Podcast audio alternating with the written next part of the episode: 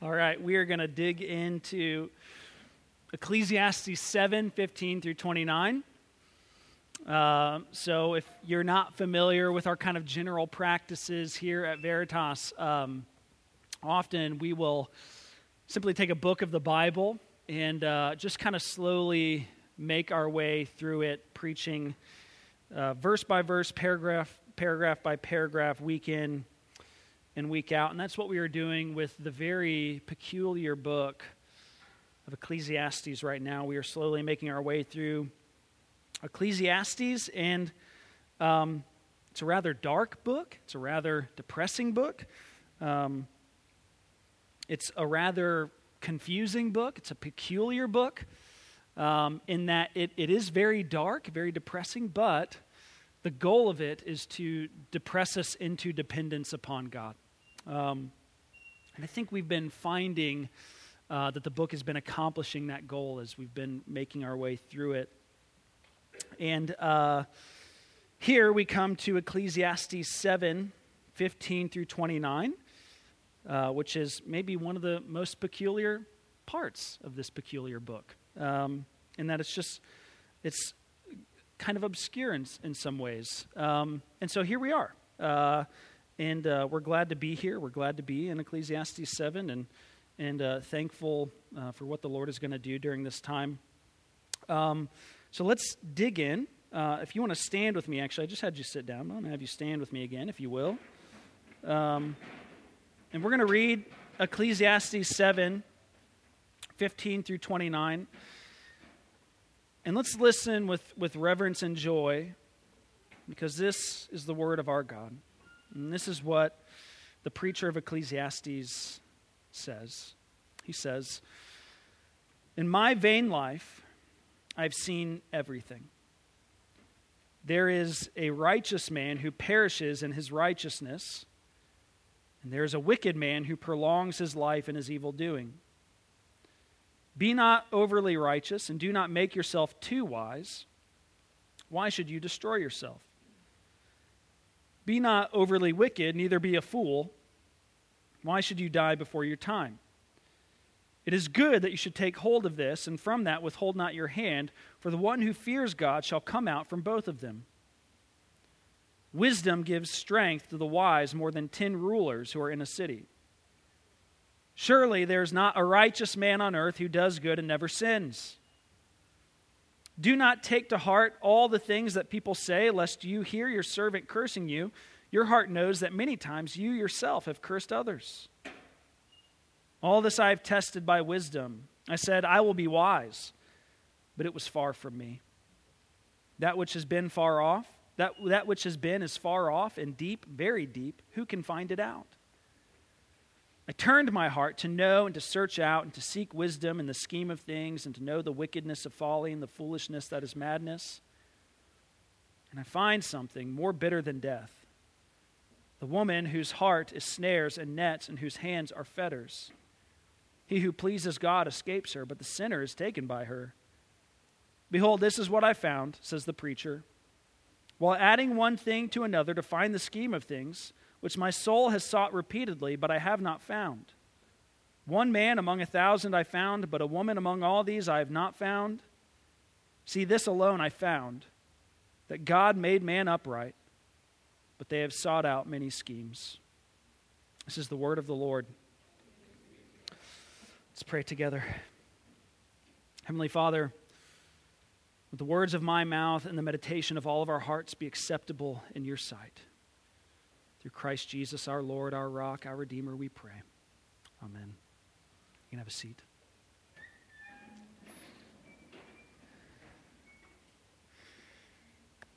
This will all make sense when I am older. Someday I will see that this makes sense. One day, when I'm old and wise, I'll think back and realize that these were all completely normal events I'll have all the answers when I'm older. So, saying the obviously the animated snowman, Olaf, in Disney's beloved box office hit, Frozen 2. How many of you kids have seen it? Yeah? Pretty much everyone. Yeah, some adults do. for sure. Of course, you'll remember Olaf's song then about how he'll understand everything once he's older and how the world and life will finally make sense when that day comes, but it just doesn't make much sense in his young life. Maybe you feel that way sometimes. Maybe you feel like there's just so much that you don't understand. And, and, and kids, maybe you get the impression that we adults have this thing figured out. I hate to break it to you, boys and girls, but that's not entirely true. In some ways, the world actually becomes more and more confusing, more and more misunderstood the older and older you get. I'm, I'm 30 something years old. Take it from me. I'm very old. 30 um, something years old. And, and I still, sometimes the world just utterly baffles me. I don't understand why things happen the way they happen oftentimes. I don't understand why people do things, uh, the things that they do. I don't understand why I myself often, why I do the things that I do. And that's part of what the preacher of Ecclesiastes begins to talk about in our passage this morning. He starts to, to kind of transition into this new theme of just the confusing nature of our world and how we live in a world that just often doesn't make sense. He begins to, to discuss how we live in a world much of the time. It's just a very confusing place. There's so much that we don't understand about it. And that's and, and, and, and why things happen the way they happen, why people do the things that they do.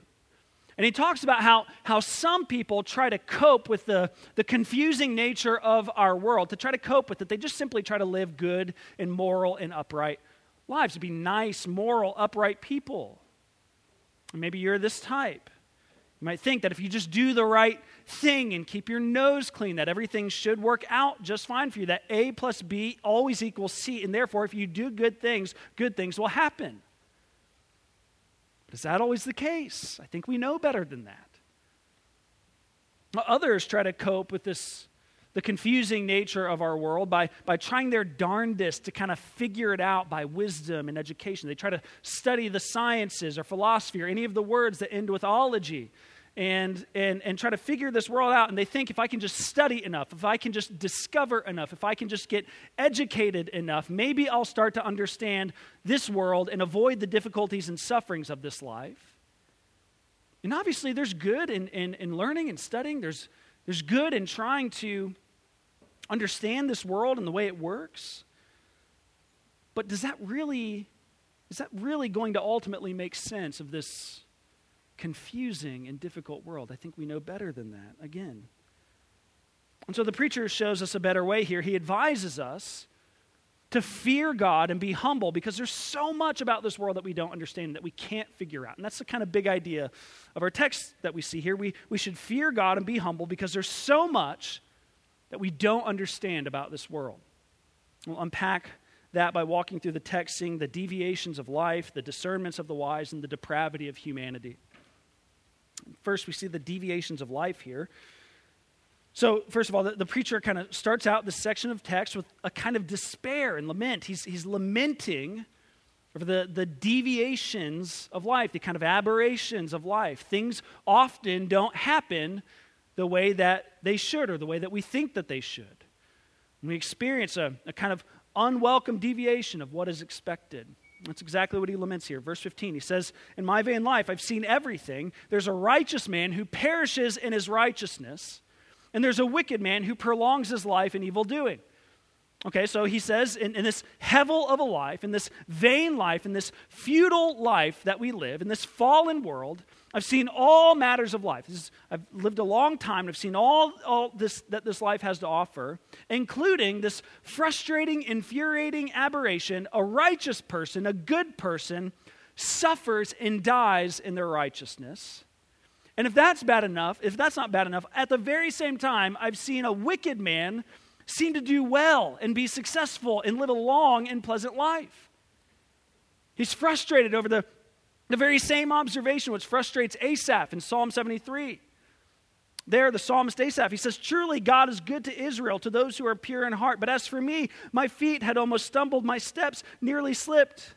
For I was envious of the arrogant when I saw the prosperity of the wicked, for they have no pangs until death. Their bodies are fat and sleek. They are not in trouble as others are. They are not stricken like the rest of mankind. And he, he goes on in, in the psalm, and his frustration, so frustrated because he observed the wicked prospering while the righteous, on the other hand, were suffering and, and, and, and, and, and increasing in hardship. And of course, this, this resonates with us. We have a sense, a, a, kind of inner sense of what is right and what is just. We've all witnessed things in our life under the sun that, that frustrate that within us. We've seen the righteous young man die in a car accident, while another young man with multiple DUIs escapes unscathed. We've seen the mother of, of young children die, while an, an abusive mother, on the other hand, seems to go on harming and wounding her children. We've all seen the corrupt millionaire continue in his life of luxury and wealth, while the missionary who gives his life to the lost and to the least lives in poverty and dies before his time. And it makes us sick to our stomachs. We feel it in our heart of hearts. It's not supposed to be this way. I remember just a few years ago reading about, about Ronnie Smith in the news.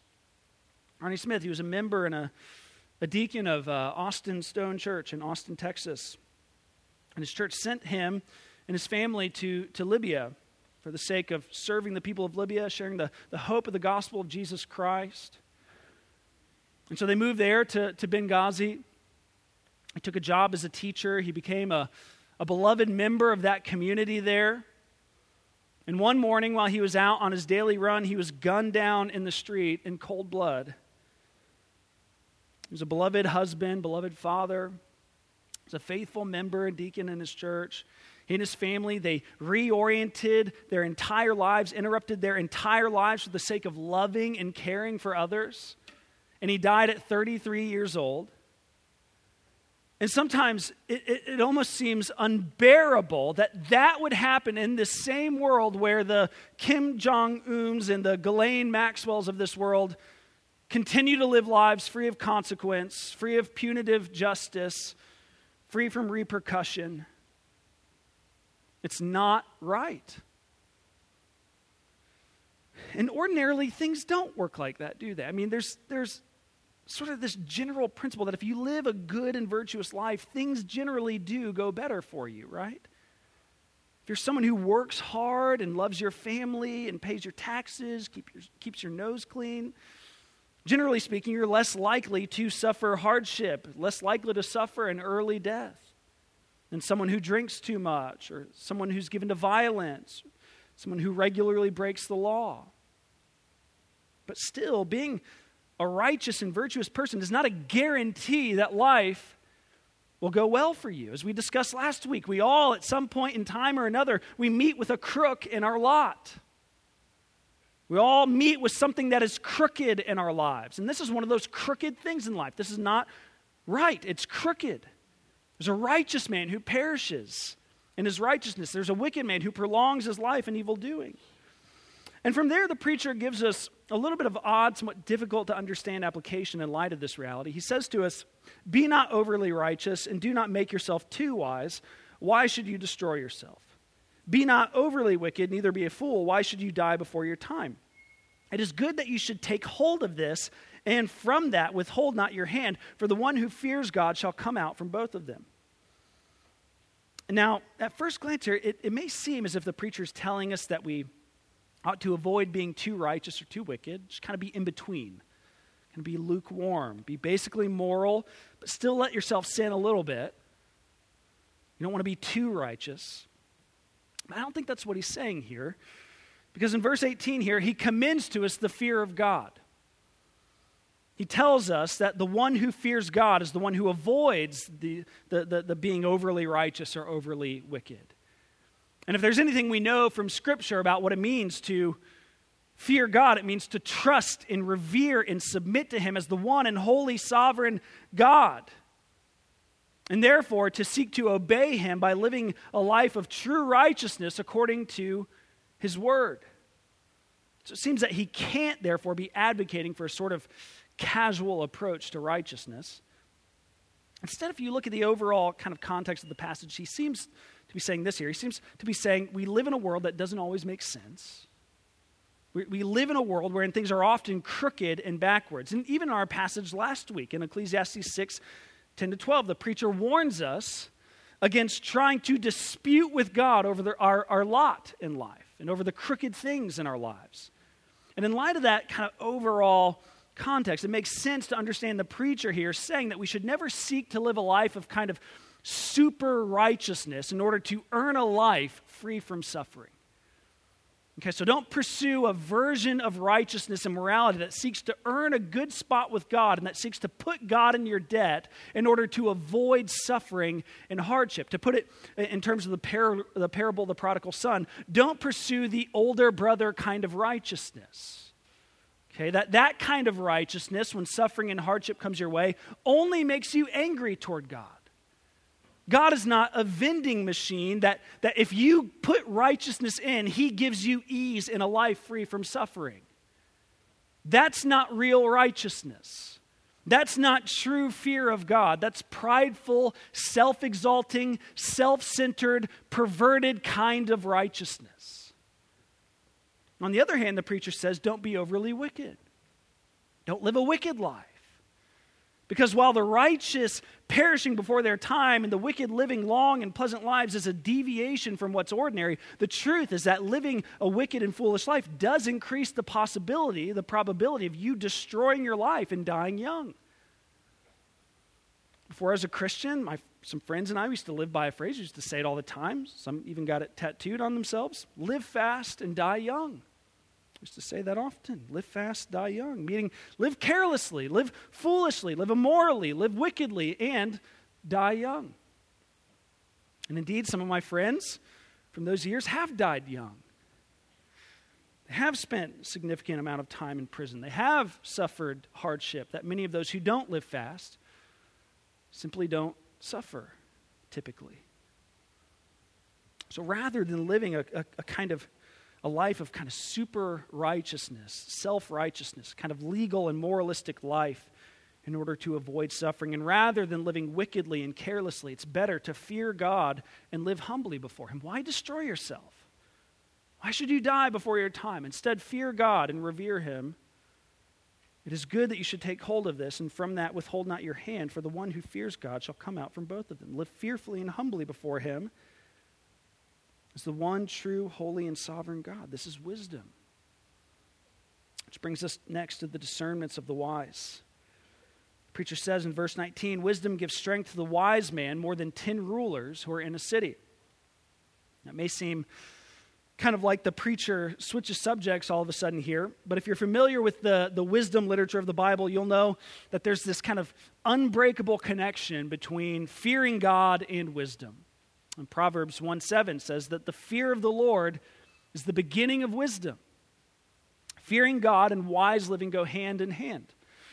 And the preacher uh, here praises the benefits of being wise. He, he says that wisdom gives strength to the wise more than 10 rulers who are in a city. And of course, we, we know that there is strength in having a kind of plurality of leadership, a plurality of counselors.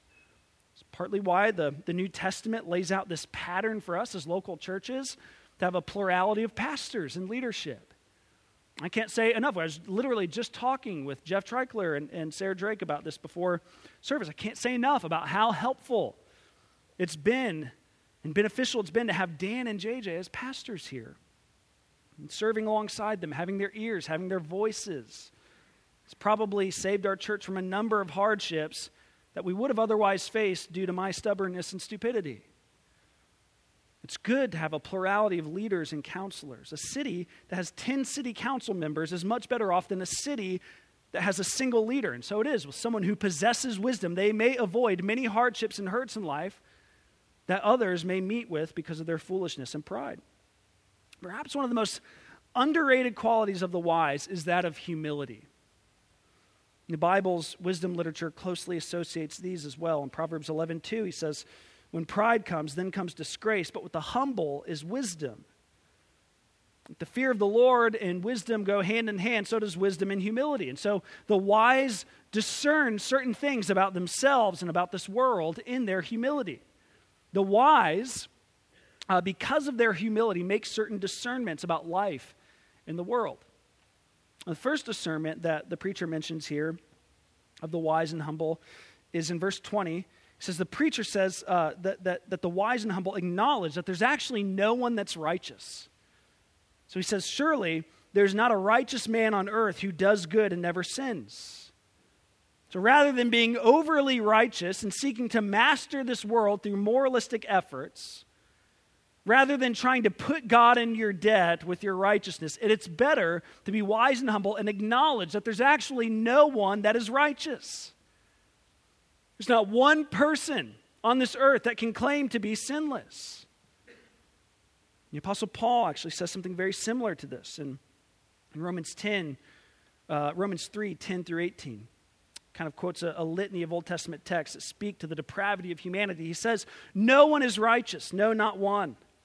No one understands. No one seeks for God. All have turned aside. Together they've become worthless. No one does good, not even one.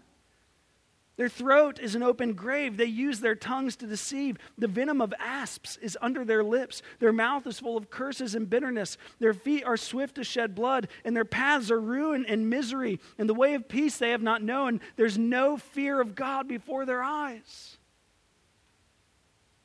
You know, we like to think of ourselves as good people, moral people, upright people. But again, I would just ask you is that the case? What if I told you that every word and every deed that you committed this last week was actually recorded on a small video camera that followed you around the entire time? And we're going to play it this morning on this screen for everyone in the congregation to see. Would you be comfortable with that? Or worse, what, what, if, what if somehow we were able to record every thought in your mind? Everything you imagined, every judgment you made, every thought that crossed your mind. From this last week, we're going to display it on this screen up here for the congregation to see. Would, would you be comfortable with that? Would you still think and claim yourself a moral and upright person? Of course not. And please don't think I'm, I'm, I'm withholding, I'm excluding myself from that designation. If, if you if you knew everything I did, every word I spoke, if you knew every thought that crossed my mind this last week, if you had access to the deepest desires and recesses of my depraved heart, you would probably hate me. I would probably disgust you. You probably would not anymore want to listen to me preach and teach God's word week in and week out. Truly, there's no one righteous. None of us can claim to be pure. None of us can claim to be sinless, to be good, to be true. We are depraved, wretched, fallen creatures. For this reason, the, the preacher actually calls us to, to not take to heart all the things that people say about us. It says in verses 21 and 22, he says, Do not take to heart all the things that people say, lest you hear your servant cursing you your heart knows that many times you yourself have cursed others. You see, your proverb about listening to the cursing and criticisms of others, of course, last week, you know, we discussed listening to the rebukes and criticisms of wise people. We ought to do so, but that's not to say that we should take everything that others say about us and to us to heart. Now, sometimes the criticisms we receive are not from wise people, but from foolish people. And sometimes what people say about us is is nothing more than gossip, nothing more than slander, nothing more than cursing. We would do well to not take such speech to heart. But at the same time, we would also do well to not respond with righteous indignation. We would do well when we hear of someone cursing us or gossiping about us, rather than to respond with the swift hammer of justice. To consider how many careless words we have spoken how many times we've spoken ill about others, how many times we've drooled over a morsel of juicy gossip, how many times we have cursed others with our mouths and lips.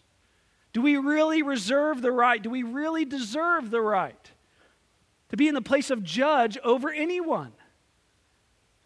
Besides, as Charles Spurgeon once winsomely said, he said, If any man thinks ill of you, do not be angry with him, for you are worse than he thinks you to be. The wise discern this. They understand that there's no one righteous. But not only do the wise discern that there's no one righteous, they also discern that there's no one wise. One of the first lessons that the truly wise learn is that they are not all that wise. We won't spend much time here because we're actually going to explore this next week in the next chapter. The preacher speaks of this in verses 23 and 24. He says, All this I've tested by wisdom. I said I will be wise, but it was far from me. That which has been far off and deep, very deep, who can find it out? The preacher says, trying to master this world with your wisdom and understanding and intellect is only going to lead to frustration and disappointment. Why? Because the more you know and the more you learn, the more you're going to find that you actually still have so much to learn, and you don't know that much in all reality.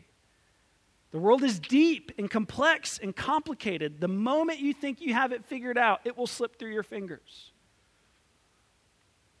I know we like to think of ourselves as highly rational creatures, and, and truly, the human intellect can, it does often show itself to be impressive at times. But still, we are highly limited in our capacities for knowledge and understanding. And that's, that's just true of us in our humanity, not to mention the fact that we are fallen humanity. Because of this, our, our, our capacity for, for reason is not only limited, but it's deeply marred and broken by the fall. And so instead of thinking rationally and reasonably, much of the time, our best wisdom and thinking actually leads us to adopt foolish ideas and to make stupid decisions. The recovery community seems to know this better than anyone, as you hear them often say, My, my own best thinking got me here. Indeed, our, our own best thinking is what led to our fall in the garden in the first place. Our own best thinking is what has led to war and homicide and genocide. Our own best thinking is what has led to the, the, the, the, invention of nuclear bombs and other highly sophisticated, convenient ways to kill one another. Our own best thinking is what has led to the Holocaust and to abortion in Darfur. Thinking that we would do better as the gods of our lives and the one true God. And the result is, is the mess of this broken and fallen world. And so the preacher leads us to consider this further in verses 25 to 29. We see him speak lastly to the depravity of humanity. Look with me, starting at verse 25. He said, I turned my heart to know and to search out and to seek wisdom in the scheme of things, and to know the wickedness of folly and the foolishness that is madness. And I find something more bitter than death the woman whose heart is snares and nets and whose hands are fetters, he who pleases God escapes her, but the sinner is taken by her. Behold, this is what I found, says the preacher, while adding one thing to another to find the scheme of things, which my soul has sought repeatedly, but I have not found. One man among a thousand I found, but a woman among all these I have not found. See, this alone I found that God made man upright, but they have sought out many schemes. This particular passage has given the preacher a reputation, somewhat of a reputation for being a misogynist. I don't think that's fair. I don't think those who label him as such really understand what he's saying here. Here, he's, he's drawing our attention back to observe the foolishness of fallen humanity and the results of it in this broken world. And he ends up speaking about foolishness in a kind of personified way. He speaks of foolishness as an adulterous woman, a, a, seductress. And of course, if you're at all familiar with the Bible's wisdom literature, you would know that this is nothing unique or new here to this passage. And in the wisdom literature of King Solomon, who is likely supposed to be our, our, the preacher here in Ecclesiastes, in the wisdom literature of King Solomon, he often speaks of two women that of Lady Folly and that of Lady Wisdom. Lady Wisdom is a, is a virtuous woman. If you listen to her voice and follow her, you will flourish. Proverbs 3 15 18 says of Lady Wisdom, he says, She is more precious than jewels, and nothing you desire can compare with her. Long life is in her right hand, in her left hand are riches and honor. Her ways are ways of pleasantness, and all her paths are peace. She is a tree of life to those who lay hold of her. Those who hold fast are called blessed. On the other hand, though, there's Lady Folly. We see Lady Folly talked about much in, in Solomon's wisdom literature. Proverbs 9 13 to 18 says of her, The woman Folly is loud. She is seductive and knows nothing. She sits at the door of her house. She takes a seat on the highest places of the town, calling to those who pass by who are going straight on their way. Whoever is simple, let him turn here. And to him who lacks sense, she says, Stolen water is sweet, and bread eaten in secret is pleasant. But he does not know that the dead are there and that her guests are in the depths of Sheol. Indeed, the preacher says much the same about Lady Folly here. He says that her heart is a trap and her hands are handcuffs. To listen to her voice, to follow the path of folly, to listen to foolish counsel will lead to death and destruction, and not just temporally, but eternally as you go down into Sheol. And so the preacher counsels us to escape, to flee from her. Don't be a fool, he says. Flee from Lady Folly. Whatever particular shape her voice may take in your life, flee from her. If she calls you to look at pornography, flee from her. If she calls you to abuse drugs or the bottle, flee from her. If she calls you to gossip, flee from her. If she calls you to laziness, flee from her. If she calls you to adultery, flee from her. If she calls you to greed and consumerism, flee from her. If she calls you to disregard and disobey God's word in any way, shape, or form, flee from her. And yet the preacher says how rare it is to actually find someone who has escaped her. That's what he says in verses 27 and 28. He says, If I was forced to add up all those, all those that I found that have escaped her, I'd say one man and a thousand and no women. And now he's not saying that he actually counted a thousand men and all the women in the world, and that he found one righteous man and zero righteous women. It's, it's poetry. It's not meant to be read in an overly rigid or literalistic way. It's, it's a poetic way of saying this. When all is said and done, I don't know anyone who has actually walked uprightly and wisely in all their dealings in life. Everyone I know has lived in a corrupt and foolish manner. And thus he concludes in verse 29. He says, See, this alone I found that God made man upright, but they have sought out many schemes. Which means that while God created humanity in his own image, and in a state which, which Genesis 1:31 says is not only good, but very good. While all that is true, we have rejected God's purpose and design. Instead, we've sought out many schemes, which is another way of saying that we've sought our own way. We've lived and acted according to our own philosophies and views of things. Instead of fearing God and humbly submitting to His word, we've chosen to reject His word and to go our own way. We don't submit to what God says to do with our money, we have our own ideas. We don't submit to what God says to do with our sexual organs. We do our own thing. We don't submit to what God says to do with food and alcohol. We consume in excess. We don't, we don't submit to what God says to do with our tongues and lips. We curse and gossip. We could go on and on here. We do our own thing. We follow our own ideas. We seek out many schemes. And thus, the world is this fallen and broken place. It's all gone to hell. None of it makes sense. And we're the ones who made it this way. We're the ones who've made it this way. We've ruined ourselves. We've ruined God's good world. We've wrecked His good creation with our foolishness and, un- and wickedness. And what then shall we do? We have to come to God in fear and humility, confessing to Him that we are not righteous and thus can't make sense of this world, can't master this world by our own righteousness.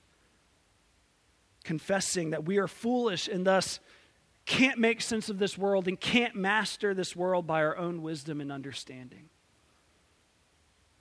Here's the most amazing thing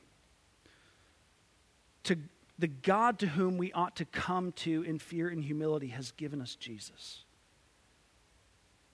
Well, we have no righteousness and no wisdom of our own. Paul says in 1 Corinthians 1:30 that Christ became to us wisdom from God, righteousness and sanctification and redemption.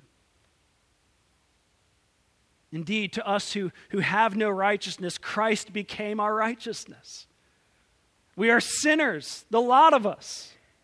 We have all sinned and fallen short of the glory of God. And because of this, my friends, God is not pleased with us.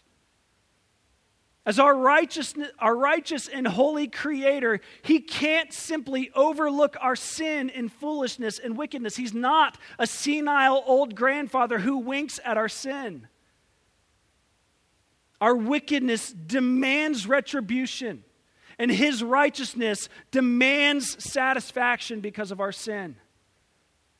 And yet, because we're not righteous, because we are foolish, because we are wicked, there's nothing we can do to make ourselves right with God. Pursuing this, what the preacher calls being overly righteous, will not work. It's just another form of wickedness. Trying to earn a good spot with God by our own moralistic efforts and our own strength, it's a fool's errand. The only destiny we deserve from God is that of eternal punishment in the hell of the lake of fire. That's what we deserve. But thanks be to God. Because of his great mercy, he has not left us to die in our sins. Because of his great love, he sent his own son into the hevel of this world and indeed, while there's no righteous man on earth who does good and never sins, he is the one righteous man. He's the one righteous man in 1,000. He always lived uprightly. He always pleased God in thought, in word, in deed. He never sought out his own schemes. He followed and answered the call of Lady Wisdom. He was not wicked. He was not self righteous. Rather, he was the perfect embodiment of righteous and righteousness and wisdom.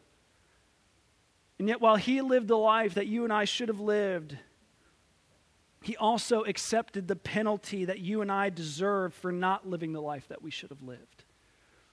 Instead, he went to the cross to die as a cursed sinner.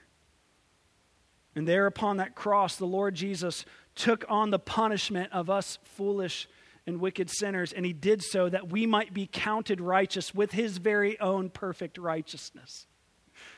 As the Apostle Paul says in 2 Corinthians 5.21, he says, For our sake he made him to be sin who knew no sin, so that in him we might become the righteousness of God. In other words, Jesus, though perfectly righteous, was punished as a sinner on the cross so that we who are sinners might be counted as perfectly righteous. And don't you know what this means? This means that we're, if you trust in Christ, if you come to God in fear and humility, you're no longer counted as guilty before the God and sovereign of the universe. Instead, if we come to him in fear and humility, he receives us as his very own children. He freely and fully accepts us as his very own children, counted as righteous, counted as perfect, as upright, as worthy, counted as his very own beloved children, faultless and guiltless, fully justified before him on his throne. Although we've sinned and do sin and deserve nothing of the sort, brothers and sisters, we are free from the guilt of our sin. Our consciences can be cleaned and cleansed. You're forgiven, Christian. You are forgiven and you are justified before the sovereign and holy God. And now that God has accepted us and received us as his very own children, he's also teaching us how to live as his children, how to be wise, how to live uprightly. Of course, there's still mu- so much about this world that we don't understand, but God has given us His Word and His Spirit and His people so that we're not left to ourselves to figure it out on our own. And of course, living according to His Word gives no guarantee that life will always go well for us. We very well might perish in our righteousness, as, as the preacher says in verse 15. We have no promise of an easy life. Instead, Jesus actually promises the opposite. He says, if we walk in righteousness in this world, because this world is crooked, because this world doesn't make sense, often we will meet with opposition and suffering, such as the life of people, righteous people in this vain and futile world. And yet, God has also promised that it will not always be so. We know this because Christ Jesus, who died on that cross in our place, also rose from the dead on the third day, and he ascended to heaven from where he promised to return for us. And when, when he returns, he promised that what he began in his own resurrection 2,000 years ago will be completed. And we'll live with him here in a new heaven in a new earth, possessing a life free from suffering, free from temptation, free from the enticements of Lady Folly, free from sin, free from suffering, free from death. The question is, though, where, where will you be? Will you be there with him? Will you trust him now and come before him in fear and humility, admitting your own moral corruption and your own intellectual limitations? Will you acknowledge your, your wickedness and foolishness? Will you confess that you are not righteous and wise and that you therefore need the perfect righteousness and wisdom of the risen Christ? If you will, God Himself will be your Father, and you will be His child, and He will teach you wisdom. Let's pray.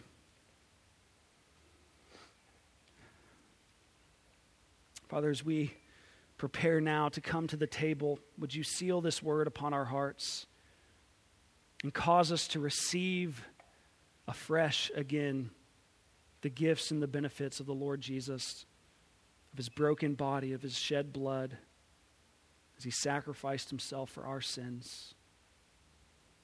Would you also cause us to, to be assured this morning as we come forward that we are your children, your very own beloved children not because of our own righteousness, not because of our own wisdom, but because of the perfectly righteous and wise Christ. Remind us of that. And Lord, if there are any here who do not trust you, have not put their faith and trust in you alone for salvation as you have offered in the gospel, would you work in their hearts, open their ears, to hear your voice, open their eyes to see the Christ, soften their hearts to receive the truth of your word.